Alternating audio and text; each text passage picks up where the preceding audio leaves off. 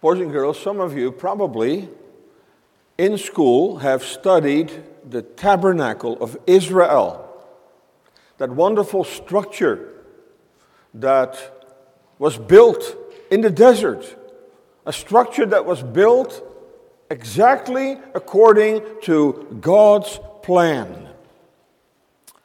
And perhaps you've seen pictures. There are some beautiful pictures available of the tabernacle. And inside the courtyard stood this very large box called the altar of burnt offering. And that altar of burnt offering was a very important piece of furniture. So important that all the other pieces of furniture in the tabernacle the laver, the table of showbread, the candlestick, the altar of incense, the ark, all of them would fit inside of the altar of burnt offering. And so the altar of burnt offering was the most prominent feature of the tabernacle of Israel, and for very good reason. Because, congregation, on that altar, the sacrifices were brought. On that altar, the lambs of God were slain and sacrificed every single day. What happened at that altar was the foundation for God's relationship with Israel. Were it not for that altar, and the blood that was shed every single day, pointing to the sacrifice of the Lord Jesus Christ, God could not have been the God of Israel, and Israel could not have been the people of God. It is God Himself who ordained that the bloody sacrifice would be the foundation of His relationship with the people of Israel. And so, the reason why the altar of burnt offering was the largest piece of furniture is because it points us to the cross, the cross of Calvary. And the cross of Calvary is at the very center of all of God's purposes. All of God's good pleasure, His entire plan of redemption revolves around what happened at the cross of Calvary. Were it not for that cross and what happened on that cross, were it not for the Savior who suffered and died on that cross, there would be no redemption. That's why we could say, and I'm sure you've heard this before, that's why the cross is the centerpiece of history. All of history revolves around that cross.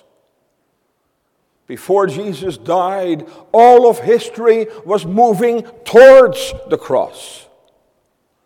And ever since Christ died and rose again, all of history flows out of that cross.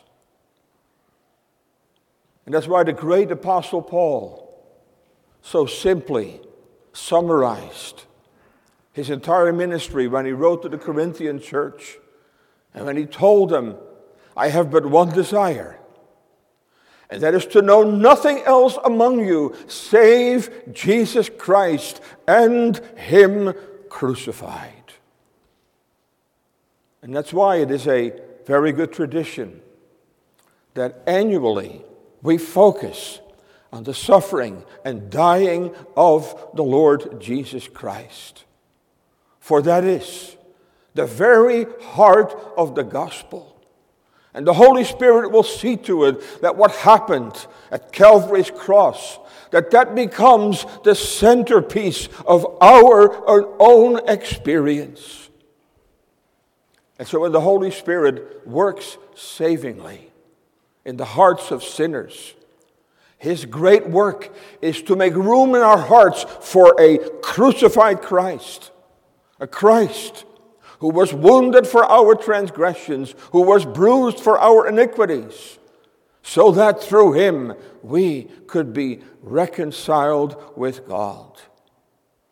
And so, as we have entered this season, we're going to follow the Savior uh, as we find his journey to the cross recorded in all the Gospels, of course, and this year we hope to focus on what we find in the Gospel of Matthew. And with God's help, we're going to begin by focusing on that wonderful event that we read about, namely the anointing of the Lord Jesus by Mary. And so let's read again verses 6 through 13 of Matthew 26. 6 through 13 of Matthew 26. And there we read God's word in our text. Now, when Jesus was in Bethany, in the house of Simon the leper, there came unto him a woman having an alabaster box of very precious ointment and poured it on his head, and he sat at meat. But when his disciples saw it, they had indignation, saying, To what purpose is this waste? For this ointment might have been sold for much and given to the poor. When Jesus understood it, he said unto them, Why trouble ye the woman? For she hath wrought a good work upon me. For ye have the poor always with you, but me ye have not always. For in that she hath poured this ointment on my body, she did it for my burial. Verily I say unto you, wheresoever this gospel shall be preached in the whole world, there shall also this, that this woman has done, be told for a memorial of her. And so Jesus, anointed by Mary in Bethany, and specifically in the house of Simon the leper. First of all, we will see that that anointing was an expression of Mary's love to Jesus. And that is, that is expressed even tangibly, as we will see, by the very expensive ointment that she literally poured out over him, his head and over his entire body. So, as an expression of Mary's love to Jesus. Secondly, misunderstood by the disciples of Jesus because they challenged what she did. They were filled with indignation. They thought that what she did was a waste of precious ointment that could have been sold for much money, at least 300 pence. And then, thirdly, explained by Jesus himself. Jesus, who comes to her defense and who explains to his disciples what it was that moved Mary to anoint him when he said, She did it for my burial. She has done a good work upon me. And of course, then really endorsing what she did by saying, What she has done will be told as a memorial wherever this gospel is preached. So, Jesus, anointed by Mary as an expression of her love, misunderstood by the disciples, and explained by Jesus himself. The context of this passage is the amazing resurrection of Lazarus, the brother of Mary. Because even though Mary's name is not mentioned, the vast majority of commentators all concur that what we find in Matthew 26 and in Mark 14, so parents, you can jot that down and you may want to look at this other parallel passage, Mark 14, verses 1 through 9. And what we find in John 12 is one and the same story. And so this took place in the house of Simon the leper. But the context of this is that Christ had performed the greatest of all his miracles when he raised Lazarus from the dead. It was the third person he raised from the dead. But as you know, what was so remarkable about that miracle is that Lazarus had been in the grave several days, which meant that his body was already in a state of decomposition. And this miracle was so remarkable, so astonishing, that many believed in him because of what they had witnessed. But sadly, sadly, it made the scribes and Pharisees all the more determined to eliminate. Such is the wickedness, Such is the radical depravity of the human heart. And so we read in verse 4 that they consulted, that they might take Jesus by subtlety and kill him. But they said, not on the feast day, lest there be an uproar among the people. Not only did they want to kill Jesus, but they wanted to kill Lazarus as well. They wanted to eliminate the living evidence of this miracle. And that's why it is stated in John 12 specifically that Lazarus was one of them that sat at the table with him. And of course, that confirms that this did not happen in the house of Mary, Martha, and Lazarus because there would have been no need to mention the fact that Lazarus sat at his own table. But Lazarus sat at the table in the house of Simon the leper. Simon, who no doubt was a leper who had been healed by the Lord Jesus.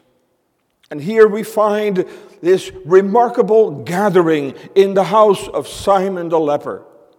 There were at least 16 people there Mary, Martha, Lazarus, and Simon, and the 12 disciples. There was only one man in that crowd that did not love the Lord Jesus Christ in sincerity. The other ones, they belonged to Christ's close and intimate friends. And Jesus knew very well that the Pharisees were now plotting to put him to death. But it's very clear from Scripture that Jesus was not crucified because the Pharisees succeeded in their evil plot. No, we read in Luke 9, verse 51 And it came to pass, when the time was come that he should be received up, he steadfastly set his face to go to Jerusalem. And so he ultimately was not nailed to Calvary's cross because of the evil counsel of the scribes and Pharisees. But he ultimately was nailed to the cross because of God's own determinate counsel. He knew his time had come. And he steadfastly, steadfastly set his face to go to Jerusalem, determined to honor his Father by giving himself as a sacrifice for an innumerable multitude of sinners steadfastly, because he was determined to give himself as a living sacrifice to secure the salvation of an innumerable multitude of sinners such as we are. And ultimately, dear believer, he steadfastly went to Jerusalem. He steadfastly moved towards the cross of Calvary because he also was determined to secure your salvation, to secure your redemption. In a few days, there is some difference of opinion, and I'm not, I will not weary you with how to reconcile the six days and the two days. Um, there are some very good explanations how this all fits together. But the point is, a few days before his crucifixion, Jesus once again comes to a home and to a town where he found friends. That's where also Mary and Martha and Lazarus lived. They also lived in Bethany. And this was one of those moments where before, before going on that pathway that would lead to Golgotha, that he has, as it were, desired yet a moment of quietness, a moment of reprieve, a moment where he would be surrounded by those who genuinely loved him, Judas being, of course, the exception. And it's at this meal in the house of Simon the leper that suddenly Mary gets up and she has an alabaster box, we're told, an alabaster, uh, probably a flask a, a new flask filled with very special ointment. And then she breaks it and she pours it out over his head. And ultimately, as Jesus says himself later, she has poured this ointment on my body, over his body, so that it flowed literally down to his feet. And that's why we read in John 12 that she ended up also wiping his feet. So, who is, who is this Mary? Well, what's remarkable is that at three occasions we read that we find Mary at the feet of Jesus. That's, the, that's what defined her. And so let me read the three passages where we find Mary at the feet of Jesus. And why is that so important? Well, you see, that explains why she did what she did. That tells us a great deal about this woman named Mary. First of all, in Luke 10, verse 39, that's the, that's the story where we meet uh, Mary, Martha, and Lazarus for the first time. That's that story where Martha gets all upset because she is doing all the work and Mary is sitting at the feet of Jesus. And then is when Jesus very lovingly corrects Martha. And so we read in Luke 10, verse 39 And she had a sister called Mary, which also sat at the feet, at, at Jesus' feet, and this is important, and heard his word. That's an important statement. Because what she does here gives evidence that she had more than heard what he said with the outward ear. She had heard, she had understood, she had, begin, she had begun to understand who he was and why he came. So that's number one. Then in John 11, verse 32, that's the chapter where Christ comes and raises Lazarus from the dead. Then, when Mary was come where Jesus was and saw him, she fell down at his feet, saying unto him, and here what I'm going to read now, these are the only recorded words of Mary. We, Martha spoke much more. That was her character. The only recorded words of Mary are here Lord, if thou hadst been here, my brother had not died. And then, of course, in John 12, verse 3, where we read, Then Mary took a pound of ointment of spikenard, very costly, and anointed the feet of Jesus. So, some commentators suggested, and I think it's something worth thinking about, is that is there not a connection here with the fact that Christ is the anointed one? Did she not thereby honor him as the Messiah? And I think there is something to be said for it. Some commentators even suggest that in these three passages, we have three references through the three offices of Christ. Something worth thinking about. Because in the first passage, she sits at Jesus' feet to hear his word, to hear his prophetic ministry. In John 11, when she comes and says, Lord, if thou hadst been here, she casts herself at his feet and seeks his priestly compassion in the midst of her sorrow. And here, in this particular case, she honors him as king by wiping his feet, by, by bowing, as it were, before him. So I will leave it for that. Uh, it's, it's, a, it's an interesting way of looking at it, but I think we can safely say that it's not insignificant that here on the eve of his crucifixion that God so directs matters that this woman as an expression of love anoints the anointed one namely our blessed Lord Jesus Christ a congregation the reason for her doing this, because that's what we'll see, of course, later, the reason for her doing this is that this woman had a very close relationship with the Lord Jesus Christ.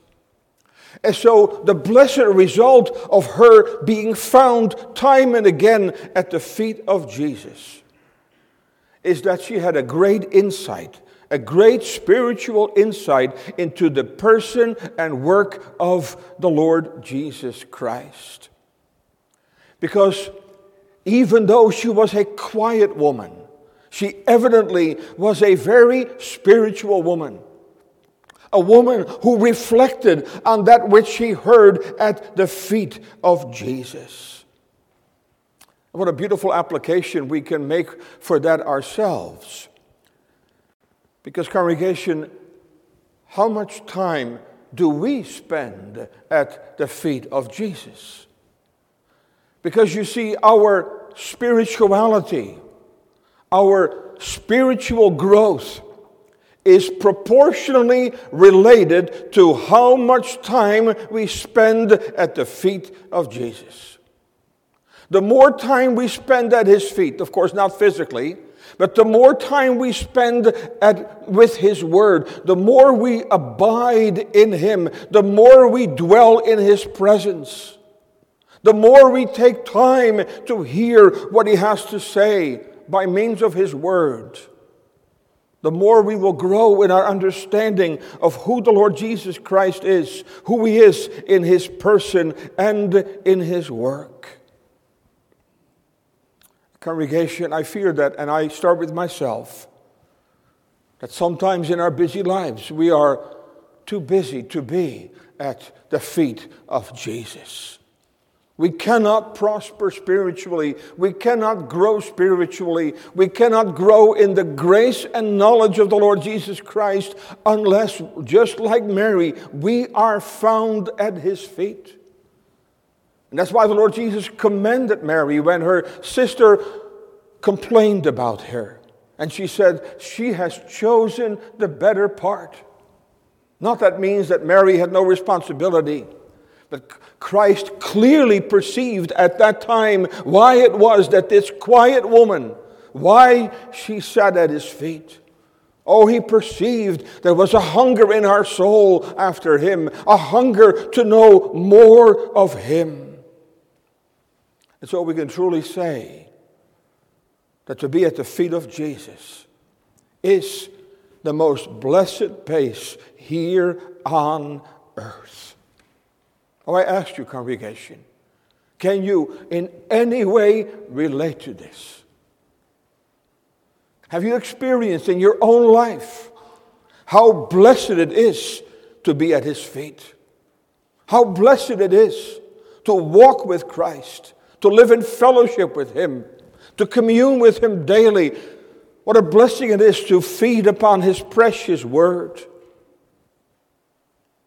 And so here we see how the Lord Jesus, as the living word, meant everything to this woman, this Mary. His word meant everything to him. And what that means here in our, the context of our text is that Mary had also paid careful attention to the various times that Jesus had made an announcement to his disciples and to his followers that he would both die and rise again. And I again checked it this morning.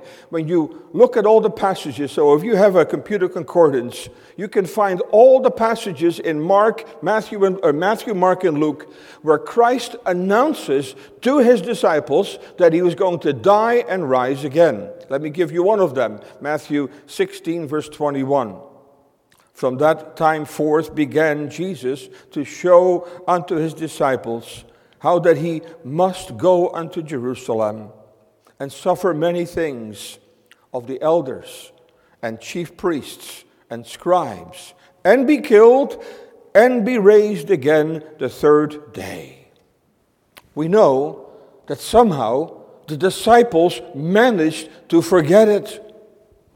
Even the enemies of Christ knew that he had said this. Why was it that the scribes and the Pharisees made, went out of their way to secure the grave of Christ? Because they had heard him say that he would not only die, but that he would rise again.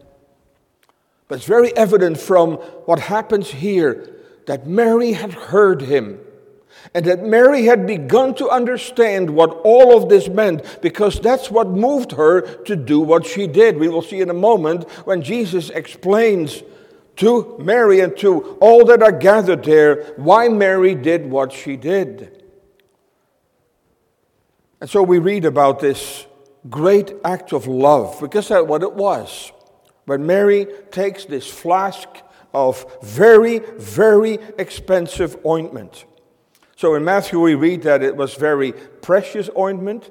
We read that in, in Mark 14 that it was a box of ointment of spikenard, very precious. And then in John 12, verse 3, we read that it was very costly. And we know that it was very costly because the criticism she received from the disciples and especially from Judas that that bottle of spikenard, that bottle of perfume, could have been sold for at least 300 pence. And why is that mentioned in Scripture? Why is it mentioned several times? Is to highlight the very nature of what Mary did here. So, what is 300 pence? So, one pence in Jesus' day, one pence was the daily wage of a laborer. So 300 pence literally was the annual wage of a laborer. And I did some of the math, so if we assume that a man works five days a week, eight hours a day, for perhaps as a laborer $20 an hour, you come to an amount of about $40,000 worth of ointment, is what Mary poured out over the head of the Savior. Congregation, what does that communicate? What that communicates is that Christ meant everything to her. She, without any hesitation, now, whether Martha, Mary, and Lazarus were people of means, we're not sure, but this was very, very expensive. And without any hesitation, she pours out that entire bottle over his head. Now, some commentators who question whether John 12 is a parallel account uh, to these other argue that in John we read that she wiped his feet. But Jesus himself, in Matthew 26, verse 12, and in Mark 14, verse 9, or verse 8, specifically says that she anointed his body, not just his head, she anointed his body. And so, therefore, that included his feet. And so, if you take this whole bottle, this whole bottle filled with spikenard, she literally poured it over his head and it just ran down his body all the way down to his feet. And then she wiped his feet. And so, boys and girls, what Jesus or what Mary simply communicated without words, without words, she was not a woman of many words. But by her deed, by that action, she, communi- she communicated, first of all, how very precious the Lord Jesus Christ was to her. She communicated by that act that this Jesus was to her indeed the chiefest among 10,000, that he was altogether lovely. Oh, she communicated by this deed that the Lord Jesus Christ meant everything to her. A congregation, that's why Peter writes in 1 Peter 1, verse 2, he says, Unto you that believe, therefore, he is precious. And this is what Mary has in common with every true believer. A true believer is someone for whom Jesus becomes everything. A true believer is someone for whom Jesus Christ becomes so very, very precious, for whom he becomes the altogether lovely one and the chiefest among 10,000. Congregation, can you relate to that? The experience that Mary had here was very unique, but can you relate to her to what motivated her to do this? We all understand what is meant by the word precious. And so, boys and girls, I ask you, what do you think of, of this Christ? What do you think of this Jesus whom Mary so greatly honored? This Jesus whom she loved so very deeply? Is this Jesus, is he precious to you? And what's beautiful about this story that she communicated that. Not by what she said, but she communicated it by what she did. She communicated that not only had she heard what Jesus said at his feet, but the hearing of what he said was so fruitful in her life that it made her a doer. It was by her deeds, by this deed that she communicated that Christ was precious. Congregation, would people be able to gather from your deeds and from my deeds that Christ is precious? Parents, would our children be able to say that, say that of us? Our children who live with us 24 7. Our children who know us very, very well. Would they be able to say of you, there's one thing I know is that my mom and dad loved the Lord Jesus Christ. I can tell from the way they live, I can tell from everything that Christ is precious to them. Do our deeds, does our life, not just our words, but does our life communicate that Christ is precious to us? Is Christ worth more to us than all the riches of the world? See, that's what's communicated here. And that's why the disciples were aghast. And that brings us to our second point. Because suddenly, at this very beautiful moment, at this very sacred moment, when Mary, by her deed, expresses her love for Christ, not only, but as we will see in a moment, but, but also communicates her understanding of who He is, her understanding of what is about to happen, no doubt reinforced by the fact that her own brother had just been miraculously raised from the dead. And so we read, but when the disciples saw it, they had indignation, saying, To what purpose is this waste? They called it a waste.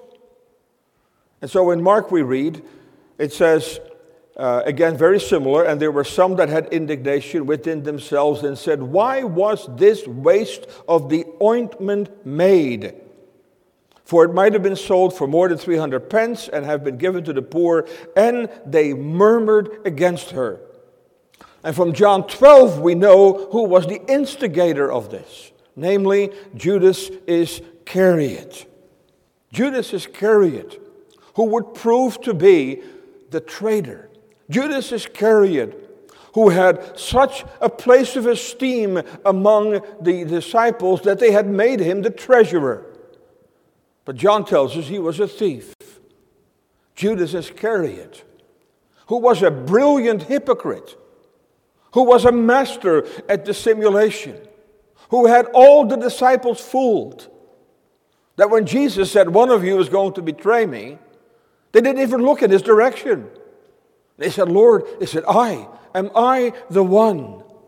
And here, this hypocrite pretends to be concerned about the poor. And he said, What a waste is this! And this is not remarkable that John, inspired by the Holy Spirit, this he said, not that he cared for the poor, but because he was a thief and had the bag, and bear was worth therein. So here we have a woman who so evidently loved the Lord Jesus Christ, and we have a man who loved money. Mary loved Jesus, and Judas loved money. One commentator has this striking statement. He said, Suddenly, the odor of love, because we, we read that the house was filled with the odor of ointment, this spikenard, but also, really, we could say, filled with the odor of love that emanated from what Mary did.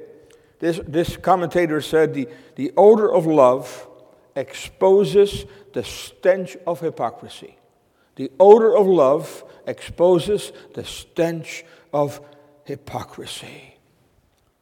Because you see, what this act of love of this quiet Mary did, it exposed who Judas really was. He was a, a loveless hypocrite.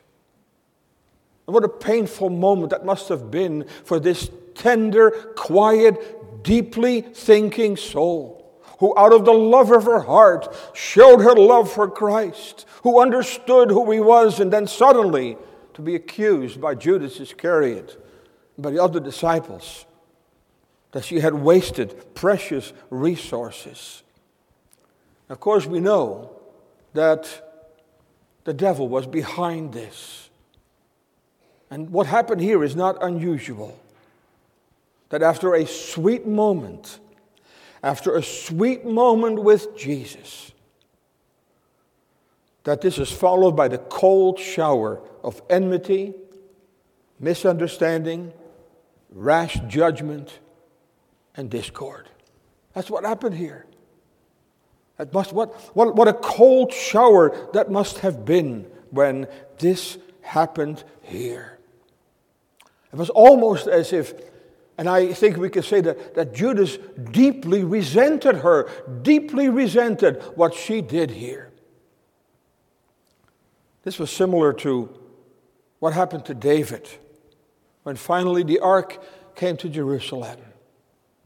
And he was leaping for joy. And then he comes into the house. And then he gets his cold shower. Then his wife, she comes to him and she, mockingly she says, How glorious was the king of Israel today, who uncovered himself today in the eyes of the handmaids of his servants, and of one of the vain fellows shamelessly uncovereth himself. How painful that was for David.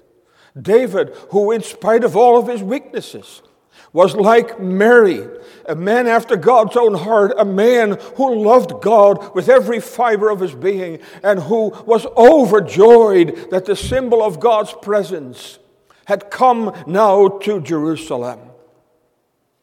And then to meet with this. And it still happens, congregation. Because nominal Christianity, Christianity in name only, hates experiential Christianity, real Christianity, a Christianity where that living relationship with Christ is so tender and is so very, very real. It still happens today that those who are Christians in name only and who have no knowledge of this who do not know what it means to have an intimate, experiential relationship with Christ, who do not know what it is to have an overflowing love for this Christ, for whom Christ ultimately is not precious. They are nominal Christians, Christians in name only. And when they encounter a genuine Christian, and when that genuine Christian speaks out of the fullness of his or her heart, and they speak about the preciousness of Christ, and when they speak about how they long to know more of Him, when they speak about what they learn at His blessed feet, to which the nominal Christian cannot relate, it's not unusual that the true Christian, just like Mary, will encounter this kind of enmity, this kind of opposition. Of course, Satan's real aim here was to disrupt the blessed fellowship between Christ and Mary. But fortunately and happily, this story tells us that Christ also knows when this happens. And Christ here now, he comes and speaks in defense of Mary. It says so beautifully in verse 10 when Jesus understood it. Oh, what a precious statement that is, congregation. When Jesus understood it, he knew what was going on. He knew what, was, what this was doing to Mary. He knew what Judas was up to. He knew the, what his disciples were saying. He knew exactly what was happening. But most importantly, he comes to the defense of Mary. And this simple statement, congregation, is again so full of comfort, so full of instruction. Oh, the Jesus who understood what was going on here, the Jesus who understood what was happening here, is the same Jesus who understands you, It's the same Jesus who understands your circumstances, who understands your trials, who understands your perplexities, who understands precisely all that happens, who understands how Satan often, in such subtle ways, seeks to upstage us, seeks to disrupt us, seeks to rob us of that comfort that flows out of our relationship with Christ. Oh, he understood it, he grasped it. We think of Psalm 35, verse 1, where David says, Plead my cause, O Lord, with them that strive with me. Fight against them that fight against me. And so Satan always loses in the end. He always achieves the very opposite of what he desires. Because when he goes after God's children, Christ, as the reigning king now at the Father's right hand, he will come to the defense of his assaulted child. And he says here, Why trouble ye the woman? For she has wrought a good work upon me. And the word that's translated good here in Greek is actually, we could say, she has done a beautiful thing towards me. That's how Christ identifies what she has done. But notice to what he says. She has done it towards me. Notice how Christ clearly identifies the very nature of Mary's spiritual life. Her spiritual life congregation was all about him. He said, She did it towards me. And that's the essence, you see. In that sense, to define true spiritual life is so simple. True spiritual life revolves around the person and the work of the Lord Jesus Christ. That's why Peter says, Unto you that believe, he is precious. That's why Jesus asked Peter three times in John 21 Peter, do you love me? That's it, you see. That's what I want to ask you. I want to ask the boys and girls, that you can think about that too. Do you love, do you love this Lord Jesus Christ? Is this Christ? Has he become everything for you? And how beautiful it is that Jesus, he bears witness to it. Mary did not say that about herself. But Jesus said it about her She has done a good work upon me. And that's ultimately the good work of all good works, the preeminent act of devotion. And then finally, then Christ, the living Word, He explains what's happening here. And it's repeated in both Matthew and Mark. Verily. And you know, boys and girls, when Jesus said verily, he meant to say something that was very important.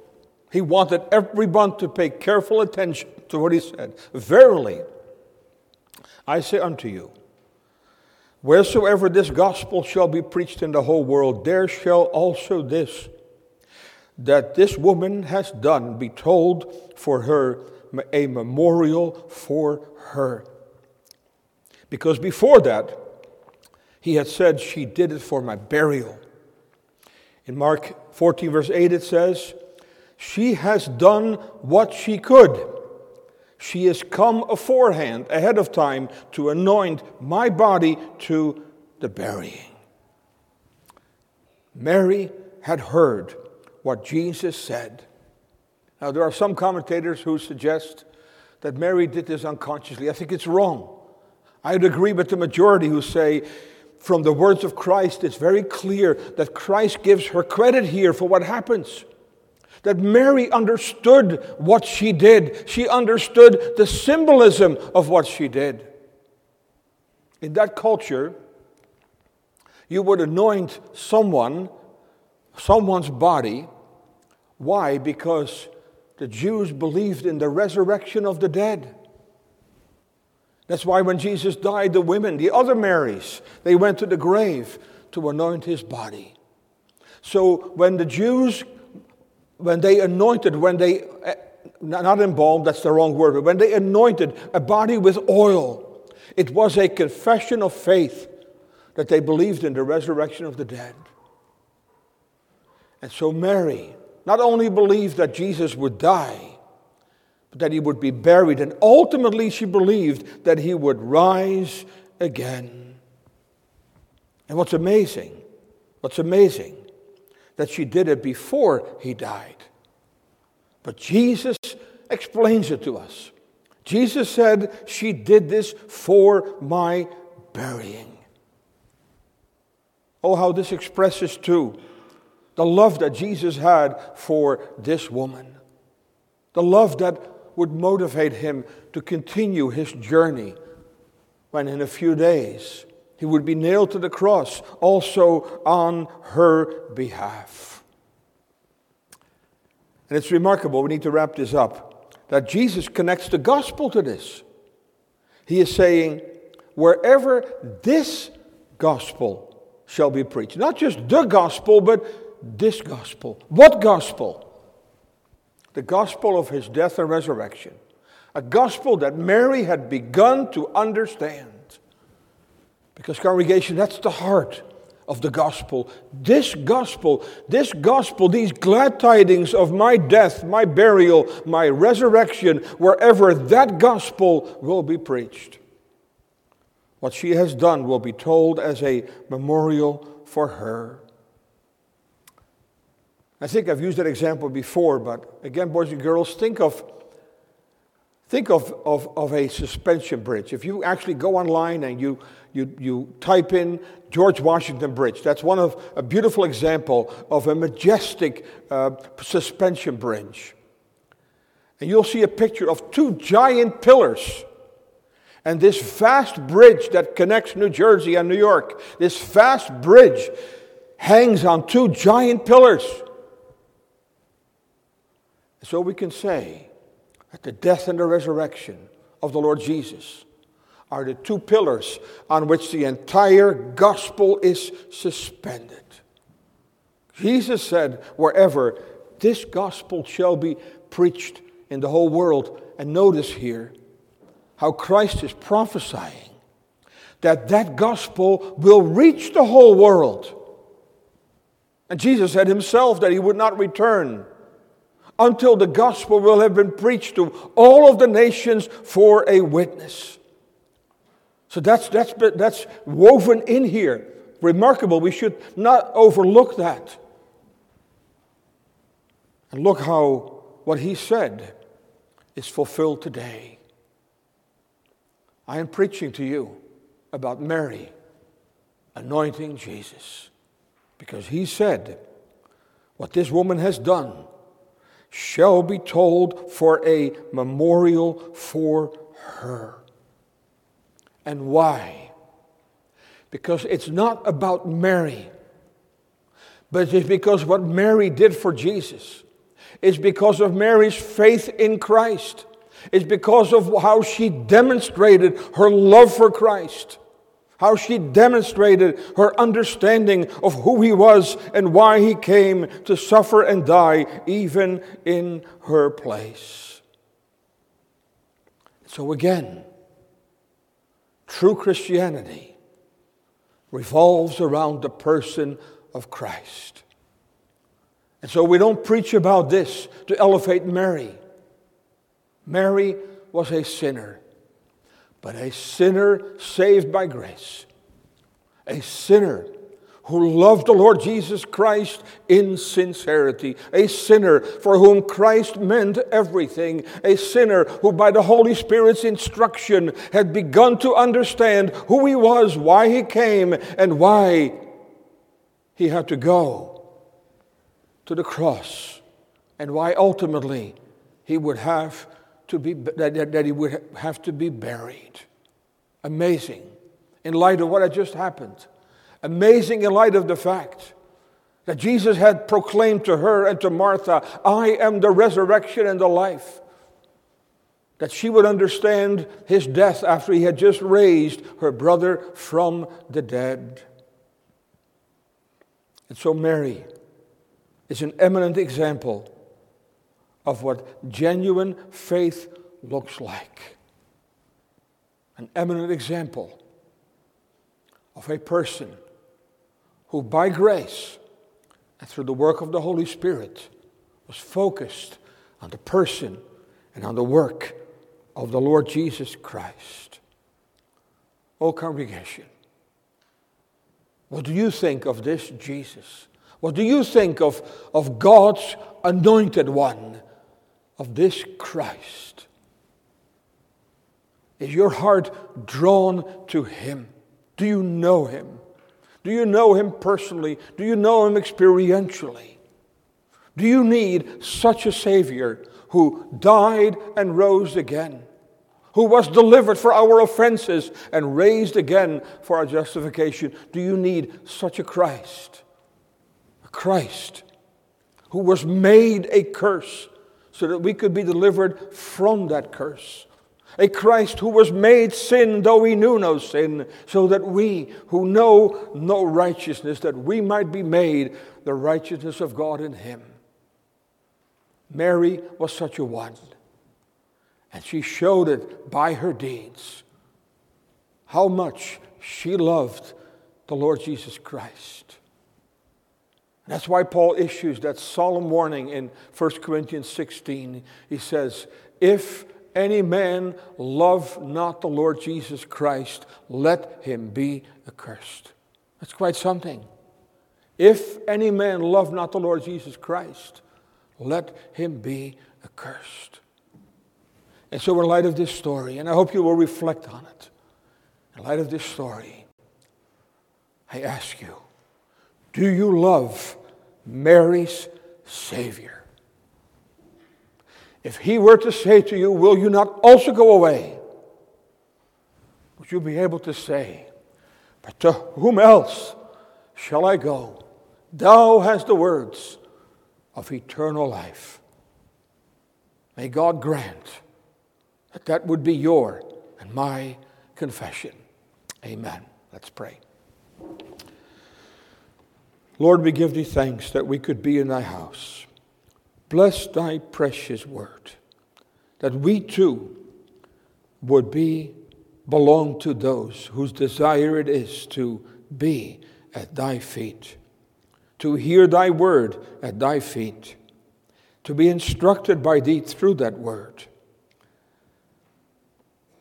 to manifest that love as Mary did in such a remarkable and tangible way. Oh, that our lives would give some evidence that we too love this Christ in sincerity, and that that would manifest itself in the fact that we are not only hearers of the word, but also doers of the word. And so, Lord, let this bear fruit even today, that it would call us to honest self examination as to what we think of this precious Christ. Bless us now as we depart from here. Bless the instruction that will be given to our children and our young people. Bless the confession of faith class as well. And we pray that also those means will be richly blessed by Thee.